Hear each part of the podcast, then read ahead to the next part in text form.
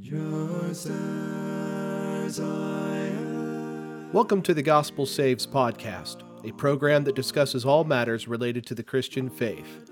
Please visit thegospelsaves.me. You can also visit The Gospel Saves on YouTube, Facebook, and Instagram.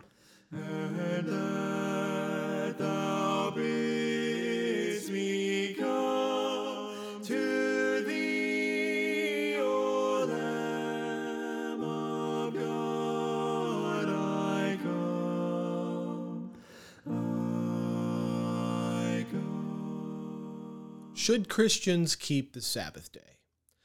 I'll begin by asking the simple question Did the church observe the Sabbath day following the resurrection of Jesus? I'll then talk about how the law is a shadow of things to come, and then I'll conclude by considering how there is a great Sabbath day which lies ahead for the Christian. Did the first century church keep the Sabbath following the resurrection of Jesus? As best as I can tell, Judas betrayed Jesus late on a Thursday evening.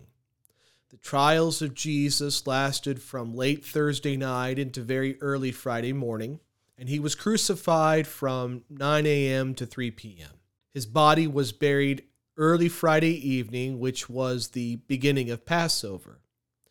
He was raised from the dead on the Sunday following. A few women disciples came to the tomb very early to finish preparing his body since his burial took place very hastily on Friday afternoon. The resurrection of Jesus initiates a very important pattern. The Apostle John, in his gospel account, says the disciples of Jesus were gathered in one place on the night of his resurrection. John reiterates this took place on the first day of the week, John chapter 20, verse 19. John also records eight days later, which using inclusive reckoning places us at the Sunday following, Jesus appeared to his disciples when they were assembled a second time. You can read that in John chapter 20, verses 26 through 29. In the first century, Pentecost took place 50 days after the Passover. If the Passover began on a Friday evening, this means Pentecost began on a Saturday evening and ended on Sunday evening. Luke tells us in Acts chapter 2, verse 1, that the apostles were with one accord in one place when the day of Pentecost had fully come. So the Holy Spirit is poured out on the apostles while they are gathered together at around 9 a.m. on a Sunday morning. Acts chapter 2, verse 15. So let's think about the evidence thus far. Jesus was raised from the dead on a Sunday morning. We see his apostles gathered together three times on three separate Sundays following his resurrection. The church then continues this pattern of gathering together on the first day of the week. Paul deliberately waited in Troas for seven days so that he could meet with the church when they gathered for the breaking of bread on the first day of the week, you can read about that in Acts chapter 20, verse 7. Paul instructed the Corinthian church to keep the directions he gave to the Galatian churches by taking up a collection on the first day of the week. 1 Corinthians chapter 16 verses 1 and 2. So what conclusions can we draw from these examples? Without question, the resurrection of Jesus lies at the heart of his good news. As Paul argues in 1 Corinthians 15, without the resurrection, our faith in Jesus is meaningless. His resurrection on the first day of the week spurred the apostles to begin gathering on the first day of the week. The church then kept this pattern intact. We have no reason to believe the church met together on the Sabbath day. Now, Jesus customarily met with the synagogue on the Sabbath day, but this was prior to his death and resurrection. Paul met with various synagogues on the Sabbath day in order to preach about Jesus and to reason with his fellow Jews about the scriptures concerning the Messiah. But as far as the church gathering together for the purpose of worship on the Sabbath day, I cannot find a single example. The only examples of the church gathering together occur on the first day of the week. Which leads me to an important question Why did the church abandon meeting on the Sabbath day? God rested from the creation of the universe on the Sabbath day. He consecrated the seventh day by commanding the Jews to refrain from working on that day. It was one of the Ten Commandments. Why is there no mention of the church meeting together on the Sabbath day? This was obviously an important day. Why did the church shift to meeting on Sundays? Well, because the law foreshadows what we have in Christ. Notice what God says about the Sabbath in Deuteronomy chapter 5 verse 15. And remember that you were a slave in the land of Egypt, and the Lord your God brought you out from there by a mighty hand and by an outstretched arm. Therefore, the Lord your God commanded you to keep the Sabbath day.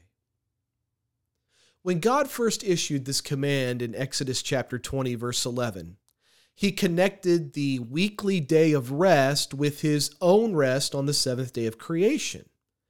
But here in Deuteronomy 5, he reveals a second reason. God intended the Sabbath day to be a day of remembrance for the Jews. They were to remember how God redeemed their forefathers from their bondage in the land of Egypt. This implies the Sabbath was a unique feature of God's covenant with Israel. However, the Sabbath day as a day of remembrance foreshadows one practice of the early church. The church got together on the first day of the week to remember the death of Jesus. Just as Israel was redeemed from their bondage in Egypt, so too Christians have been redeemed from the bondage of sins. Paul says we have redemption through the blood of Jesus Christ, the forgiveness of sins. Ephesians chapter 1 verse 7. Peter says we were redeemed with the precious blood of Christ as of a lamb without blemish and without spot. 1 Peter 1:19. The Lord's Supper, which is sometimes called communion or the Lord's table, commemorates this redemption. Jesus says Christians eat the bread and drink the cup in remembrance of him. Paul goes on to say, For as often as you eat this bread and drink this cup, you proclaim the Lord's death till he comes. 1 Corinthians chapter 11, verse 26. The preponderance of evidence in the New Testament points to the church partaking of the Lord's Supper on the first day of the week. Luke tells us that the church at Troas came together to break bread on the first day of the week. So, just as Israel remembered her redemption from slavery in Egypt on the Sabbath day, so too the church remembered her redemption on the day Jesus rose from the dead, thus conquering sin and death. Which leads me to something Paul says in Colossians chapter 2. He tells us to let no one judge us in food or in drink, or regarding a festival or a new moon or Sabbaths, which are a shadow of things to come, but the substances of Christ. Colossians 2 16 and 17. False teaching was working its way into the church at Colossae. Paul spends time in this book addressing some of the early manifestations of what would later become known as Gnosticism. In addition, the Colossian Christians were also under the influence of folks who held on to various aspects of the old law.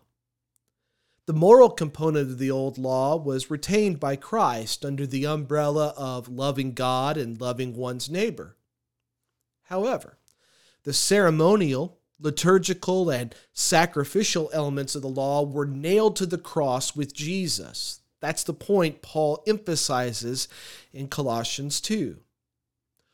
One of the elements which passed away was the various Sabbaths set aside under Moses. These Sabbaths, Paul says, foreshadowed Christ.